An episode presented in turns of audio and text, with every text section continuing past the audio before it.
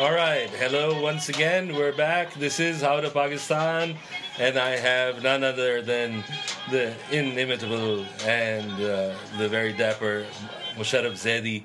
He's got a Pakistan flag on his lapel today. You know what's funny? I got this lapel for some event where I felt like I needed to represent, and I haven't taken it off since. But couldn't you do it with your words? And my deeds. And your deeds. Yeah, I like the flag too. By the way, this is pretty cool actually. My day job is I work for an education campaign, as Fussy knows, but not everybody listening would know. The campaign's called Alif Ailaan. Yeah. And for the last couple of years, we've been working with a bunch of private sector organizations that are interested in promoting math and science in education in Pakistan. So we have this alliance, and we have a few really cool members, like proper tech companies, banks, organizations that don't normally associate, or you would not normally associate with, like, education as a public policy challenge. And so one of them came over for one of our events. We were sending off the Pakistan youth team to the International Science Olympiad. And they did really well. Yeah, they got second position. Yeah. So so the Alif Ailaan campaign's been working with them and kind of supporting them, whatever, to the extent we can. And when he was here, he gave me this lapel, which I took off for Fussy's benefit. I don't know if the listeners can hear this, but did you hear a little? It's magnetized. Thing? It's there's no pin. It's not a. It's not a pin. That is really cool. It's a magnet. Okay. And so I'm playing this repeatedly. Now I get it. So you put the magnet behind the lapel and then this in front. Yeah. Okay. And this was given to me by a wonderful man and a great Pakistani. I don't know if I should out him because he's a private kind of a guy. But he's the CEO of a big tech company. Really sort of fascinating life story. And he just, he just handed it to me. Oh, I'll ask permission, and in the next episode I'll we'd love to hear about it. Yeah, he's a cool guy. So that's the story of the lapel pin. The Pakistani flag lapel pin. Yeah. Okay, great. So we're just going to start off just before recording. Musharraf asked, I was discussing something, so he asked me to explain something. I asked him to stop. Right. I asked him to stop talking because, I don't like it when Fussy talks. And I said, actually, you have to... So, we were talking about different politicians. Yes. And Fussy used a couple of Pashto words, and I thought those were words that everybody should learn. So you got to do this slow and you got to really enunciate because I want people to be able to use these words. Okay. Like, I'm going to use them, like on TV. Yeah. I might even use them, like, while I'm writing. I might tweet them out. I love both these words. Yeah. So hit it. Okay. So when you describe in Pashto, I'll just predicate by saying this. One of the things that I enjoy about Pashto, which I don't think sometimes is highlighted enough, is that the language has this earthy way of describing things that serve a great deal of, it's just extreme, lots of brevity, and it just captures it. And there are these two phrases which, I've seen my family use a lot, but I've often found that they are extremely adept at identifying certain traits. So one of the things is that if you're talking about somebody who is very, he goes with the flow, will compromise, will do anything and anything to just suddenly get ahead for himself. We say that Spak means he's light, right? There's nothing to him, that the substance is devoid. So you say Spak Sarede. Sare means man, right? So Spak Sarede, Spak Khazada, which means is very light. And again, that also refers to they are so devoid of substance that the language that they employ is so loose and vulgar. So it's got a very broad range of behaviors it can capture, and I think it's also very vivid from, just the visual spectrum. You just think of somebody who's just hollowed out on the inside. The other one which I really like is a Pashto phrase which describes a person of substance, and that is drun sarede, which means drun means heavy. Now, the beauty of this is that what it really means is a person who doesn't respond to the external environment, who doesn't respond to opportunities, isn't opportunistic, and who is driven primarily by the inside, who's got so much in him that he or she is heavy. And that's why we say that that you know that this person is that person and is driven by compunctions from within. So I was really fascinated when you used this term, and I asked you to stop and explain it to our friends and listeners for a very specific reason. Because, you know, we associate the kind of ascetic tradition that is part of what, you know, I think being Pakistani is about. I hate using the word Sufism because it's come to mean like Junoon concerts, which or getting high, which is not what Sufism is. Yeah. Nothing against at least Junoon concerts. Separate debate and the other stuff. I know it's there are some strong views. What do you got against the Rastas of Islam, man? Haram. Okay. That's haram. So that's my only thing is if it's straight up like Khamr, which is an intoxicant, then it's no go. Okay. Which is partly why I stopped smoking, and I haven't had one. Coming up on March 1st is my, inshallah, my 10-year anniversary. Oh, congrats, man! Since I have had a puff of smoke. So. Okay. And it's also related because for me that's a very light form of it, but any addiction is a barrier to spiritual enlightenment rather than a vehicle for it. That's my own. That's my own science. Four different forms of coffee and the filter paper on the desk. I will hold you to account that you got to quit that soon too. Well, if I'm having one cup of coffee a day, is that a? Are you really having one cup? Qasam. You can ask. No, qasam se. Okay. Right, you can ask anybody. Yeah. Like ask me. Are you having one cup of coffee? Just one cup. No, but of course we all have addictions that are... I mean, social media is an easy one, right? Okay, I have to say one thing. I'm going to interrupt here, right? One of the things that you do, which I find deeply suspicious, and this is going to sound really odd, but any Pakistani who's ever told me that he understands opera or drinks their coffee black, I'm saying, like, no way.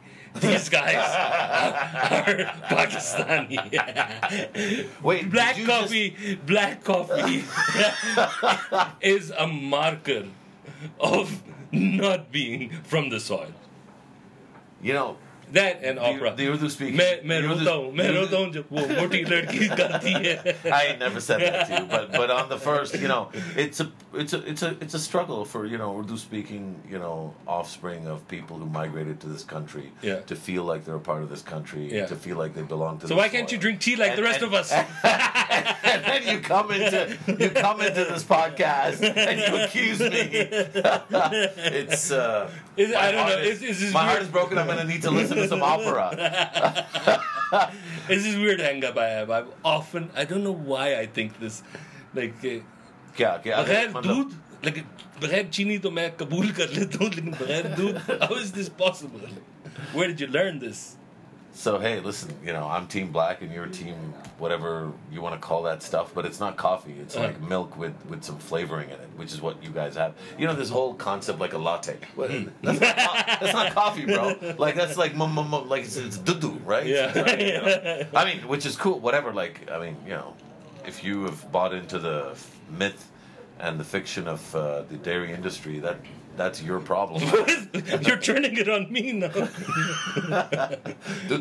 हमारी economy दूध पे रहती है. तो economy भी बढ़ाना चाहता है. No. When I start this with my Punjabi friends, they start about how lassi is like an integral part of their culture, and this is really just a refusal to accept, the wider sort of, fundamentals and pillars of Punjabi culture. So I'm sure there's a Pashtun version of this as well. Well, there is one, and I'll just quickly I'll get back to what you were saying, which is that in Peshawar University when we were there, there's a place called Sharamsar, which is between the. Sharamsar is where it's a weird name, right? Is it where like the boys and girls would get together, or like what's? No, actually, only the boys would go because it wasn't really well built at that time. No comment. Yeah, but there they used to serve what we call desi beer. It was lassi salted, made in a way that you drank one and that's it. you had to take a seat, right? There was no intoxicant, whatever, but it was just the best fermented yogurt drink. Yeah, whatever it was amazing, and we loved also just saying, "Let's go to Sharamsar." Yeah, what a name! That's what I'm saying. Sharamsar is a heck of a name, and so just come back to these words. These beautiful words. So. Spuk is for lightweight and droon. Spuk saride. Saride. Saride. Yeah. Spuk saride. Yeah. And droon. Droon saride. Droon saride. So I find these words fascinating. And what I was going to comment on was, especially for droon saride, what it's essentially, what I've understood from your description of the word is, it's really capturing... kind of a spiritual contentment and rootedness. Yeah. Right? And what I was commenting on was that usually we associate spirituality with the plains of Sindh and Punjab, and a lot of people don't know how sort of locked in and spiritual Pashtuns are. Right? Yeah. But there's a long tradition of very specifically Sufi poetry and, lots of Pashtun Malangs, but they aren't as celebrated or maybe as widely known. Yeah. There's not as much of a cultural appreciation or recognition of that aspect of Pashtun culture, partly because of the dominance of the other cultures and their perception of Pashtun culture. But it's always really reaffirming to me the coherence of Pakistan as an idea, as a geographical space where people of similar spiritual origin exist, right? That find a Punjabi, like even in the Punjab, every 20, 25 miles there's a slight tweak in the accent, and it's a very diverse province actually, and a lot, very similar to KP and the rest of the country.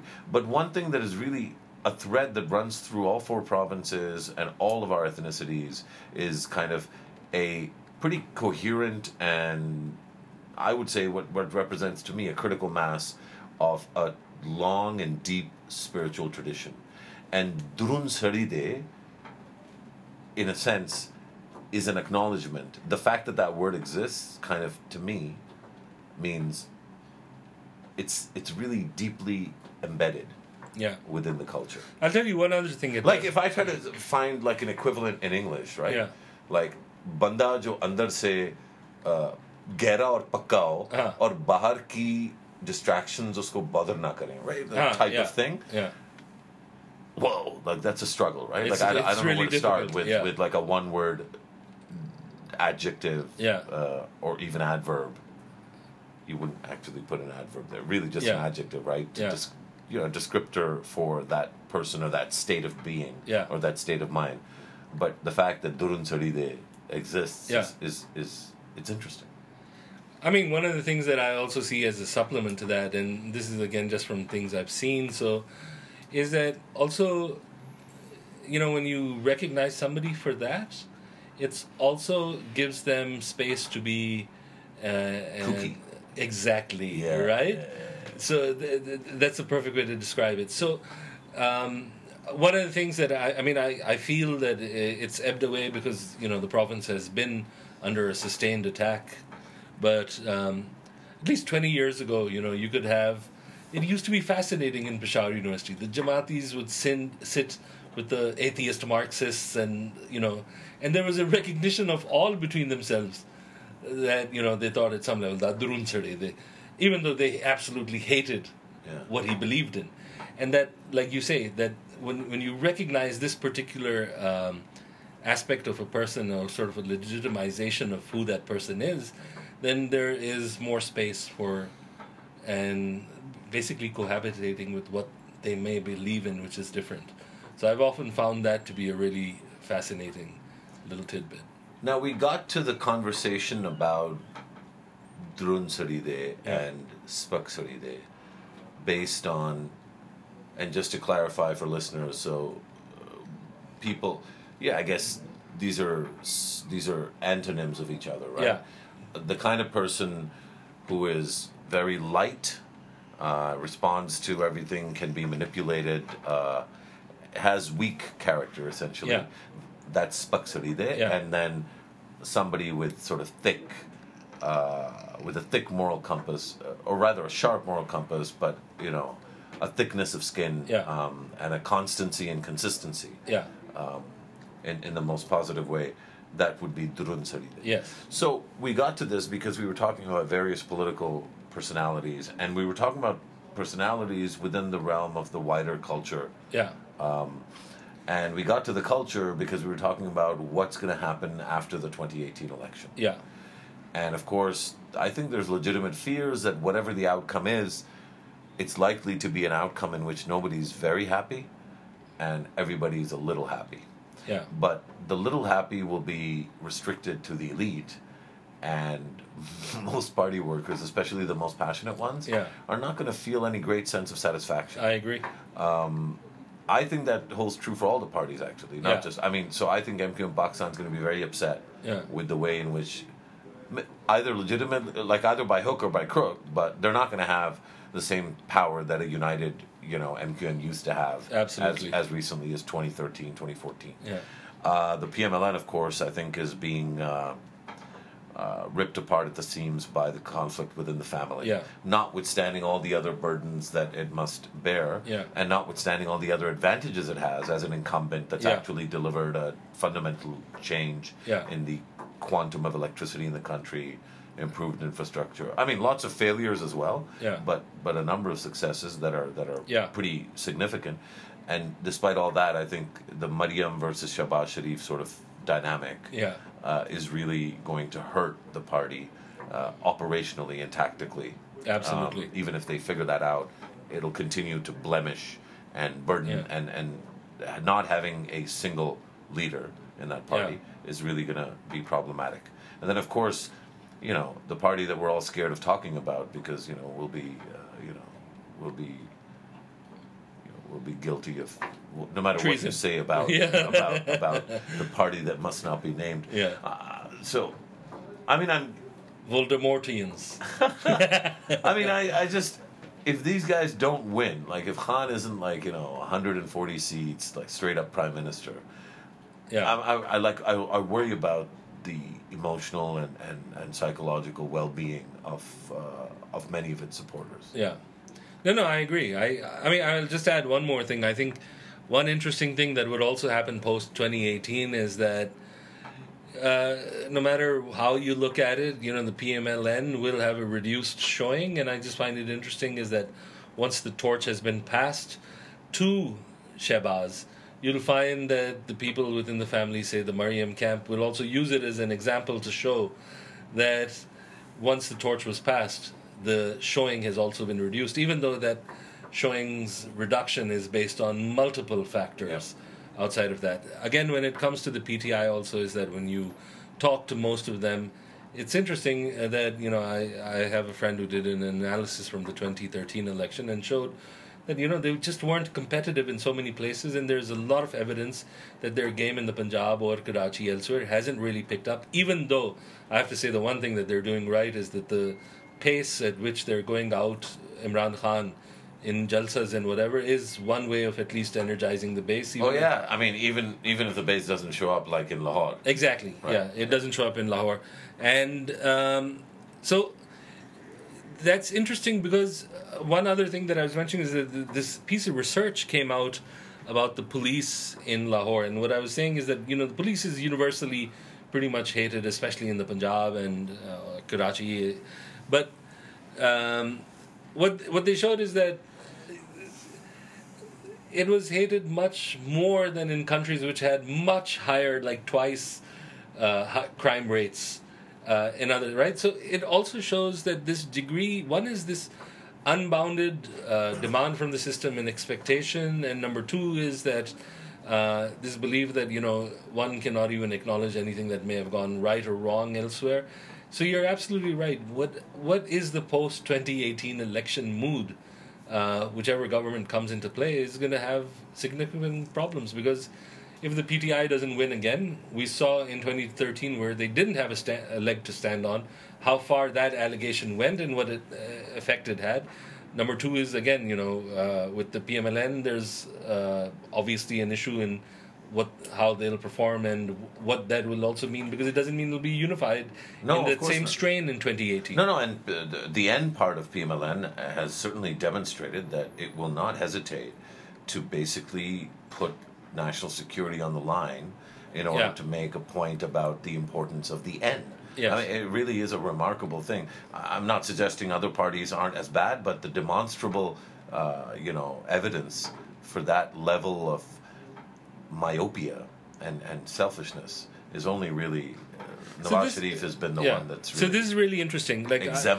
He's exemplified that myopia. So I've said this for some time, and I've felt this quite strongly, is that it's interesting how far Nawaz Sharif played the pushback game, which is pushback was also necessary because any institution which is not premised on a direct vote cannot actually be controlling the national interest in the way it does and when it comes to politics. But I had the same fears, don't push it over the ledge. There was an accommodation that was arrived at, and not a very clear accommodation, one that allowed for the passing of the torch, and essentially a sunset clause that if you could retire gracefully, and so that'd be great. Yeah, that'd be great. That'd be great if you just walk away. and the point being there is that if you did, now I do see the purists and I see that argument. It's why should someone have to do that, right?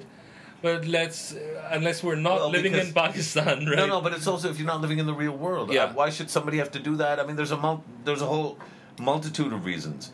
You mismanage the relationship with the military, and you assume that the judiciary should be an instrument for your basically for your empire and for your badshah.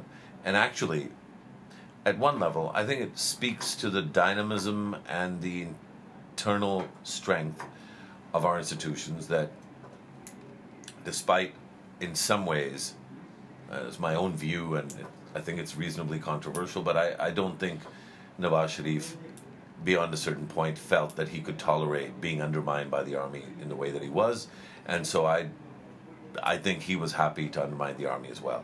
That's not a fight you're going to win, ever. So I think you have to manage the army differently than he tried to. He was mistreated, no question. When you have people running ops like Modi Gayad, and that whole sort of narrative, which I still believe fundamentally is untrue,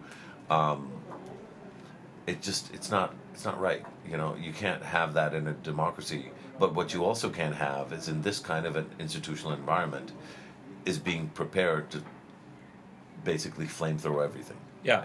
Now, the other really interesting aspect of this is that, in a sense, the judiciary knocked back the parliament or, executive power or the will of the people.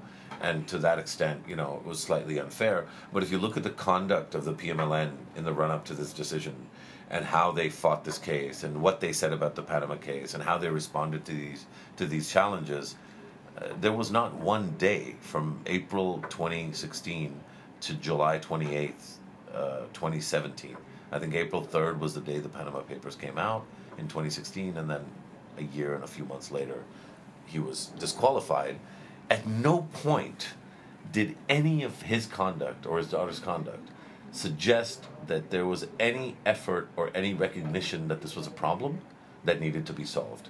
And so, whilst the actual decision was unfair, the bed that he's now sleeping in was made by him, not by it wasn't some ISI freak show that produced the Panama Papers.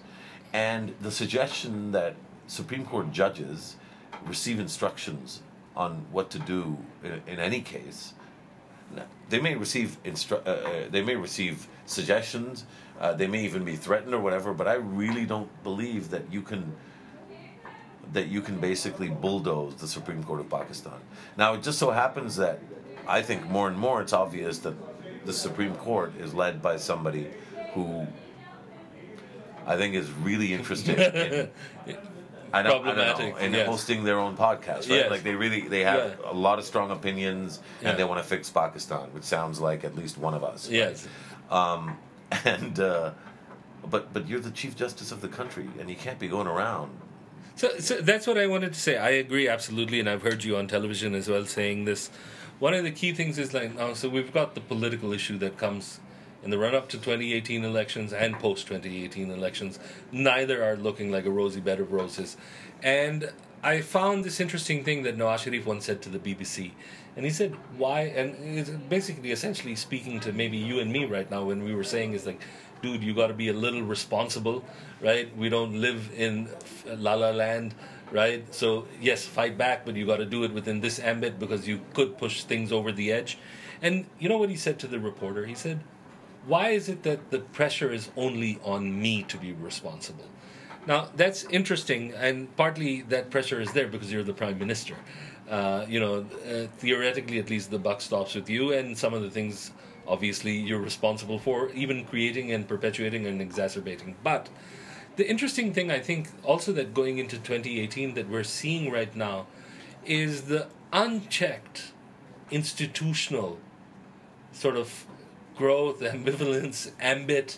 Let me explain one thing. Like, now, when you talk about the judiciary, it's hugely concerning that you see effectively the Chief Justice doing the function of a DC. Hey, let me go visit a hospital. Let me... And a PRO. And a PRO, right? And I'm going to be talking about... Should we tell people what DC and PRO are? Because a lot of our listeners won't know what they are. District Commissioner is sort of the person who looks overall after all the components of government. County Executive. County Executive. Yeah, that's perfect. Okay. And PRO is Public Relations Officer.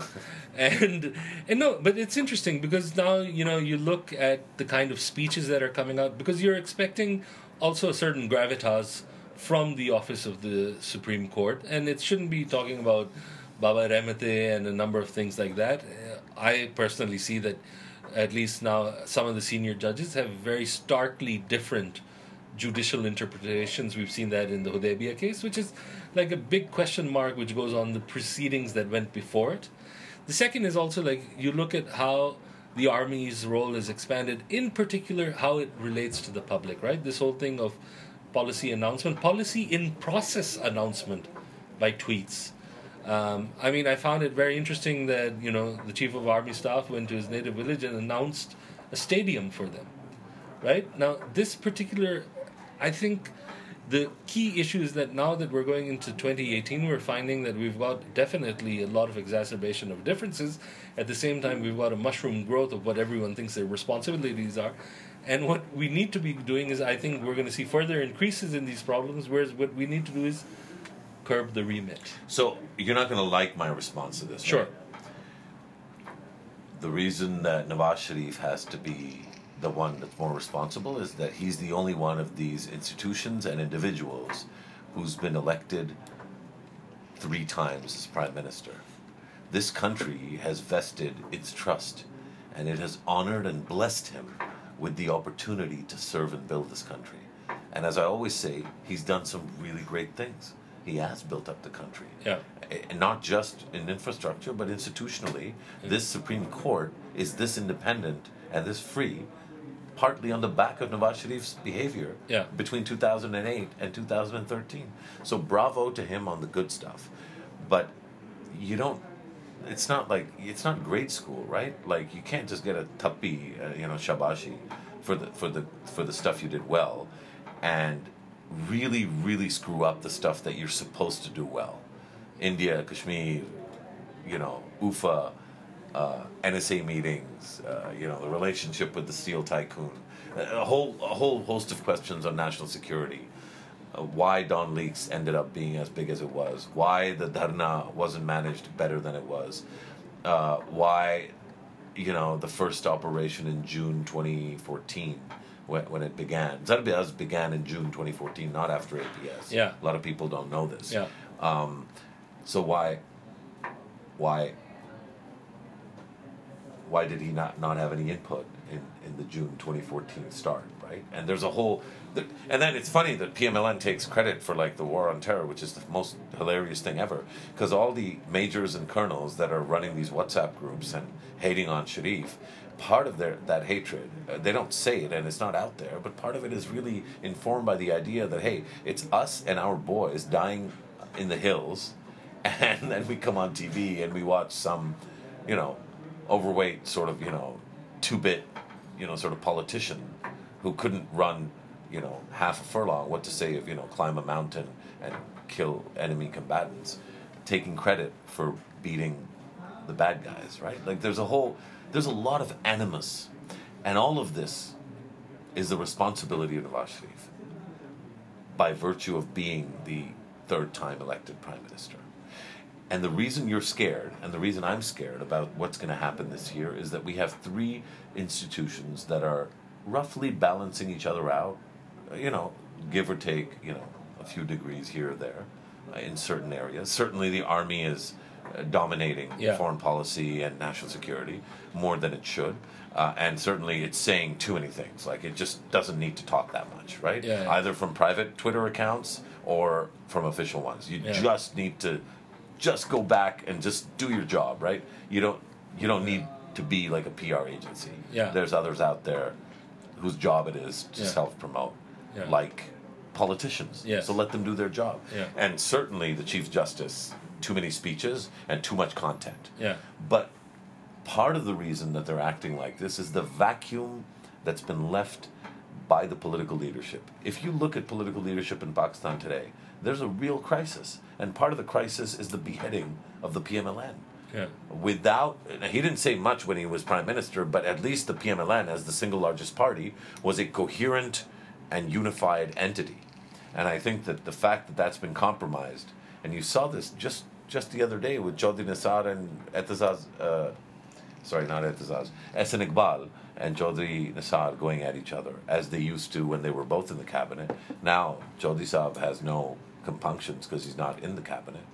And this is like I think that this is a dangerous time for Pakistan. I think Pakistan's enemies are licking their lips. I don't think anybody's really interested institutionally in Pakistan right now. Everybody's interested in them and their institutions at best. And that, in an election year, God knows what that could produce. There was a phrase you once, I think you actually coined it. It was a piece you did many years ago for the foreign policy, which I found really funny, on the world's oldest teenager. Right? So at that time we used to think it was only Imran Khan. I actually think it's a viral disease. Yeah.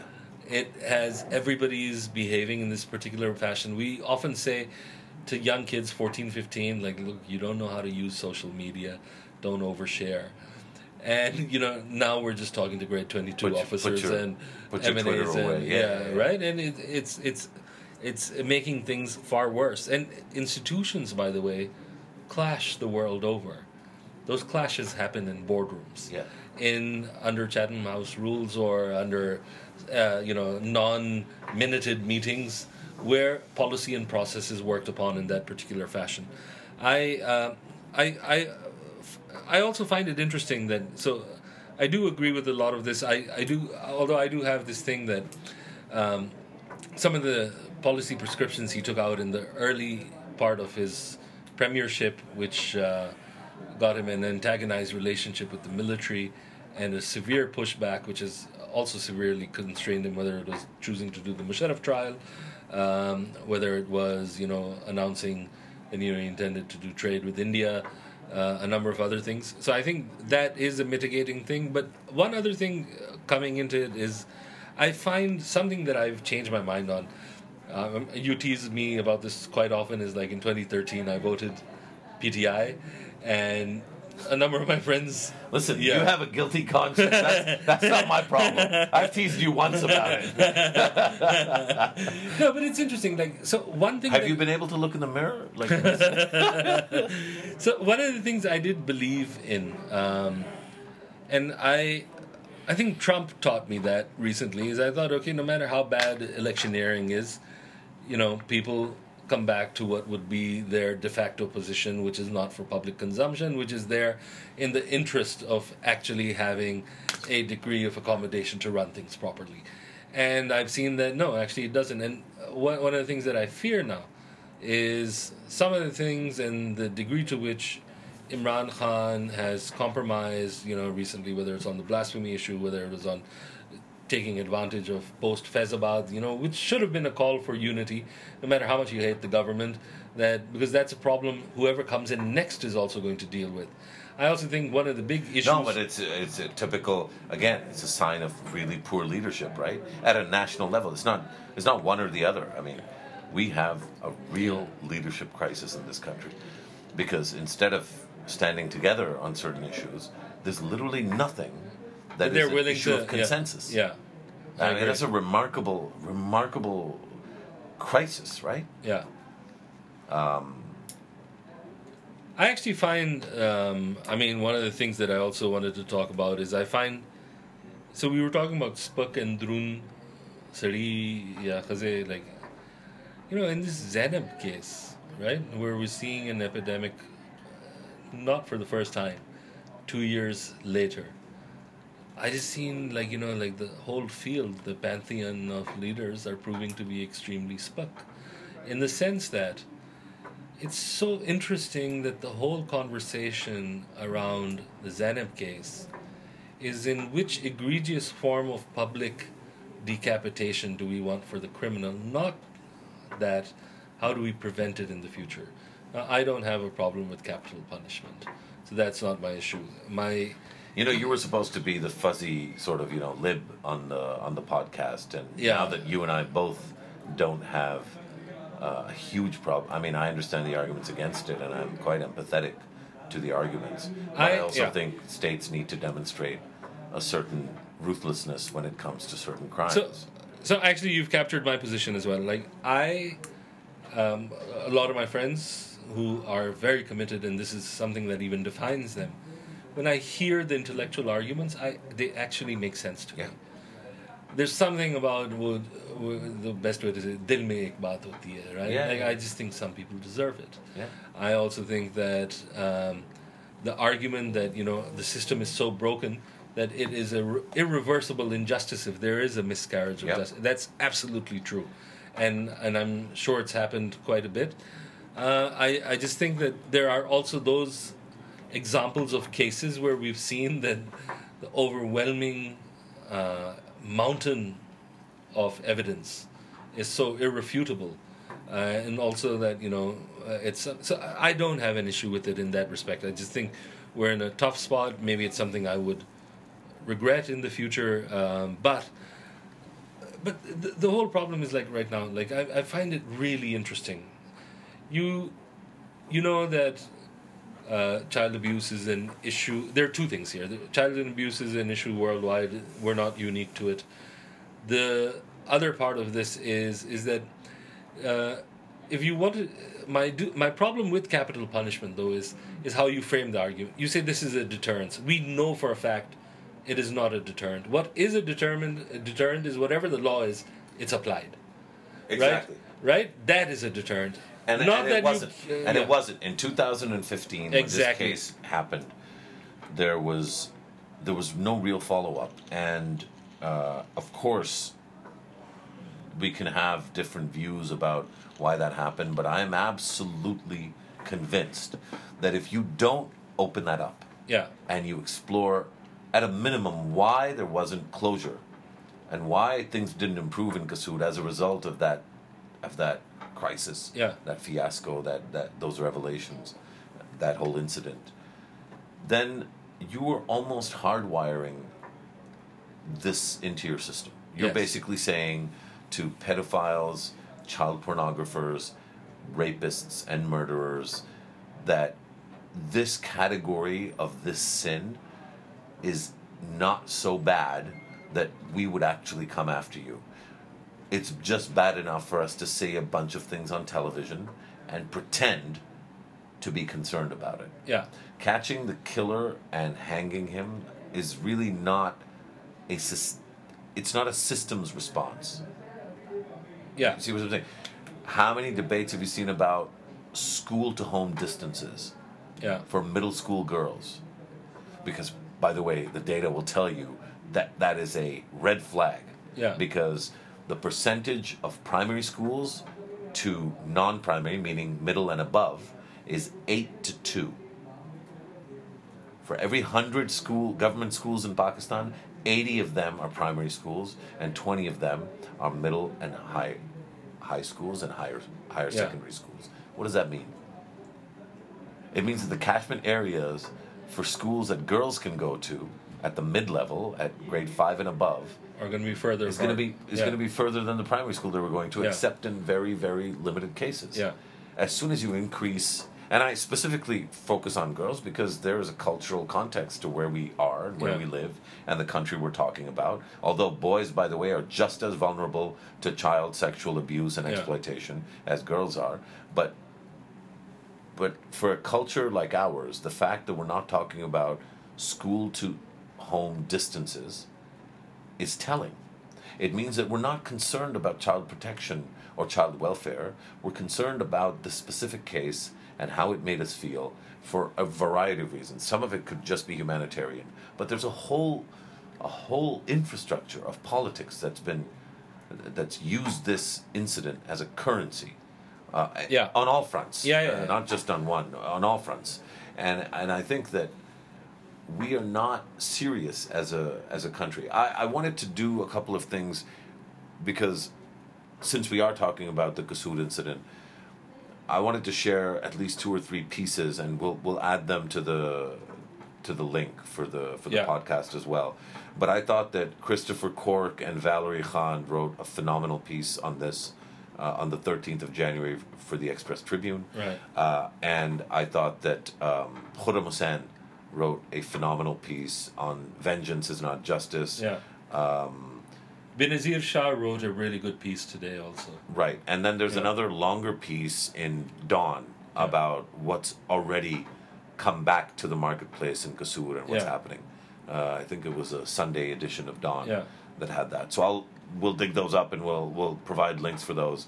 But early on, I'd also like to add on television, Zarrar Khuhro has done some really powerful stuff discussing this. Yeah, I mean, Zarrar has been on the podcast, is a friend, and hugely admired by both of us.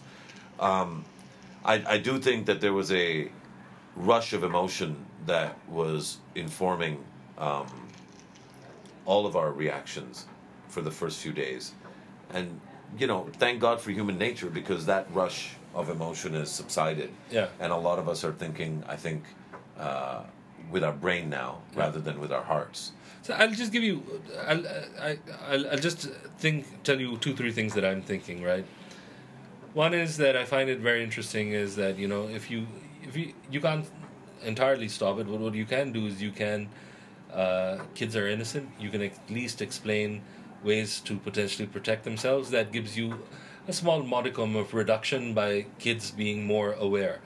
What happens invariably, and I saw this in 2015, I see it again today, is that they think that any form of this sort of education, which is, if we call it sex education or whatever, they actually think it makes kids horny, and they then will wear miniskirts after this, and they'll become gay or whatever. And I've seen this on television recently, where Oria Maqbool Jaan was actually saying, is like, why did Jack the Ripper kill women? It was as a response to them being fahash. Now, the interesting thing is that, nobody ever found out who Jack the Ripper was. There were a series of letters, all which are contested. None of them had anything that effectively said this in this way. And the other thing is that most of the women he killed were actually prostitutes. So it wasn't also, because we've seen how prostitutes are ghettoized separately, it wasn't a larger commentary on something else. But the interesting thing is, when you say, how it's been politicized, and I feel it very strongly this time around. I feel it because there's that girl in KP, really small, if you see her picture. Asma also. From Mardan. Asma, right? Yeah. It also breaks your heart.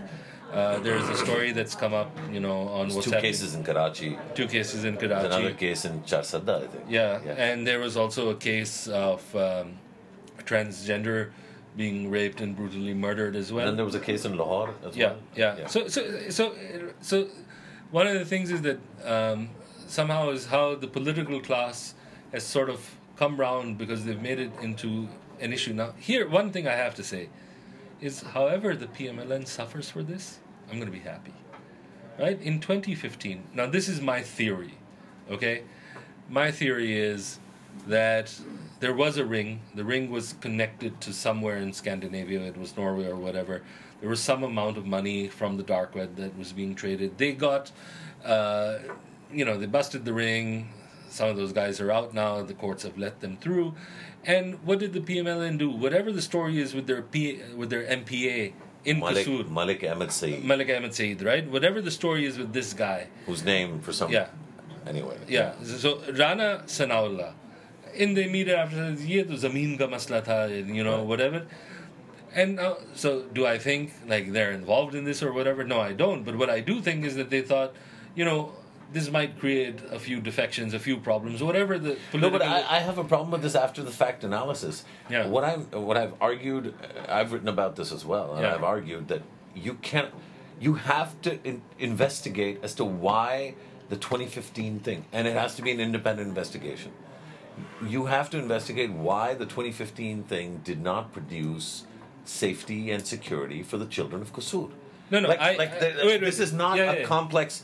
I agree with that. We don't have to speculate because we know there's a massive problem with the 2015. So what I'm talking about is culpability. I'm saying is that if we look at even the most charitable way of looking at this, that they thought, okay, we've mainly got the problem and let it be so that it doesn't really screw us up in any kind of defection. Yeah. Even if the most charitable view is true, it's not. They need to suffer for this. It's not excusable. Right? Because what has happened subsequently is you've got 7-8 kids who died. That ring or whatever has come back into effect. 7-8 is what we know. What we know of, God, right? God help us. Matlab, this is the part that it is... It's beyond revolting and sickening. And then the desire to let's manage this. Okay, we've made a royal screw up. Let's make sure that the PR or the press conference on this is fine. Yeah, sure. The police have finally done a good job. Everyone. Just full disclosure. I don't know if you know this or not, but there's a committee for safeguarding children that was announced the day after. Yeah. And I was named in that committee. Okay, great, great. I haven't been to any of the meetings. They've had 2 meetings. I wasn't here. I wasn't able to go. But, I've provided a sort of a one-line input, which I've publicly stated and I've privately stated, and it is that you have to investigate the 2015 case. Absolutely. If you don't do that independently, you can't know, and nobody can have confidence that there wasn't high-level cover that was being provided to these people. Yeah. So to me it's less about there's an element of needing to be mechanical with this, which is that suffer, no suffer, votes, no votes is really secondary and tertiary. Yeah. What's principally important is that we find out why and how it happened that with such a massive story in 2015, nothing came out of it, and then you've had this spate of 8 or 9. Yeah. New victims in the last few months. And apparently there's been a DNA match between this fella and the 8 previous cases. Yeah, I'll tell you one more thing. I mean, one of the things that has often gotten to me, there was a documentary, I think, in 2013 called Pakistan's Hidden Shame. I don't know if you've seen it. It gutted me when I saw it, when I saw the children. And this is about KP Peshawar. This is about how, when we talk about rent boys, this is actual boys, right? Rent boy as a term is used for any age of a certain kind of male prostitution. But here, this is actual boys. But this isn't even prostitution. I've always had this problem with how they describe this dopey culture, right? Yeah. Which is, it's not... It is straight-on, full-fledged, unexceptionally rape. No, that is true. I agree. These are not children. Yeah. These are not men that are making choices. But for the interest of making a demarcation between where money is exchanged and where absolutely, you've got a kid, you've taken him off the street and you've kept him in a place for a couple of days and then let him go. I'm just making that distinction here. But that documentary was aired personally to Imran Khan. And he promised he would do something about it. Also, nothing has happened.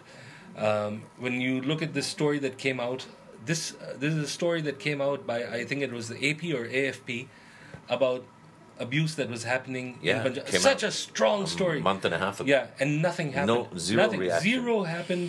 It was primarily about in the Punjab. Nobody took any interest. People who work on child protection and on the rights of children have to operate with incredible finesse so as not to offend and not to get in trouble. Yeah.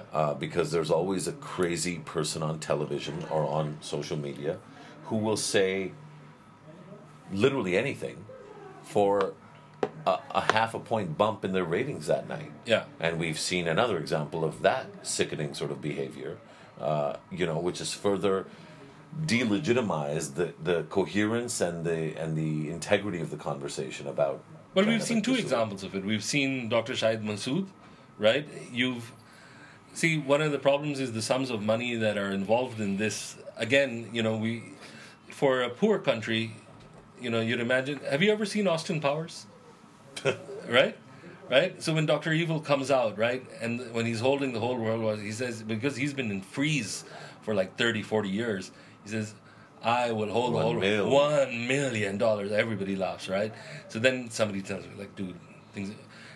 But we're still not a wealthy country, but everything we talk about is in the billions of dollars, right? And I don't know what we were thinking about this guy. And, one of the things is that there was a link internationally, but also locally there's its own economy and also their own deviant urges, that maybe doesn't have anything to do with money. But the point I make is, and then you've got this other Newsweek Fasi Ahmed case also, right? Where, now, the interesting thing about that is that his opening...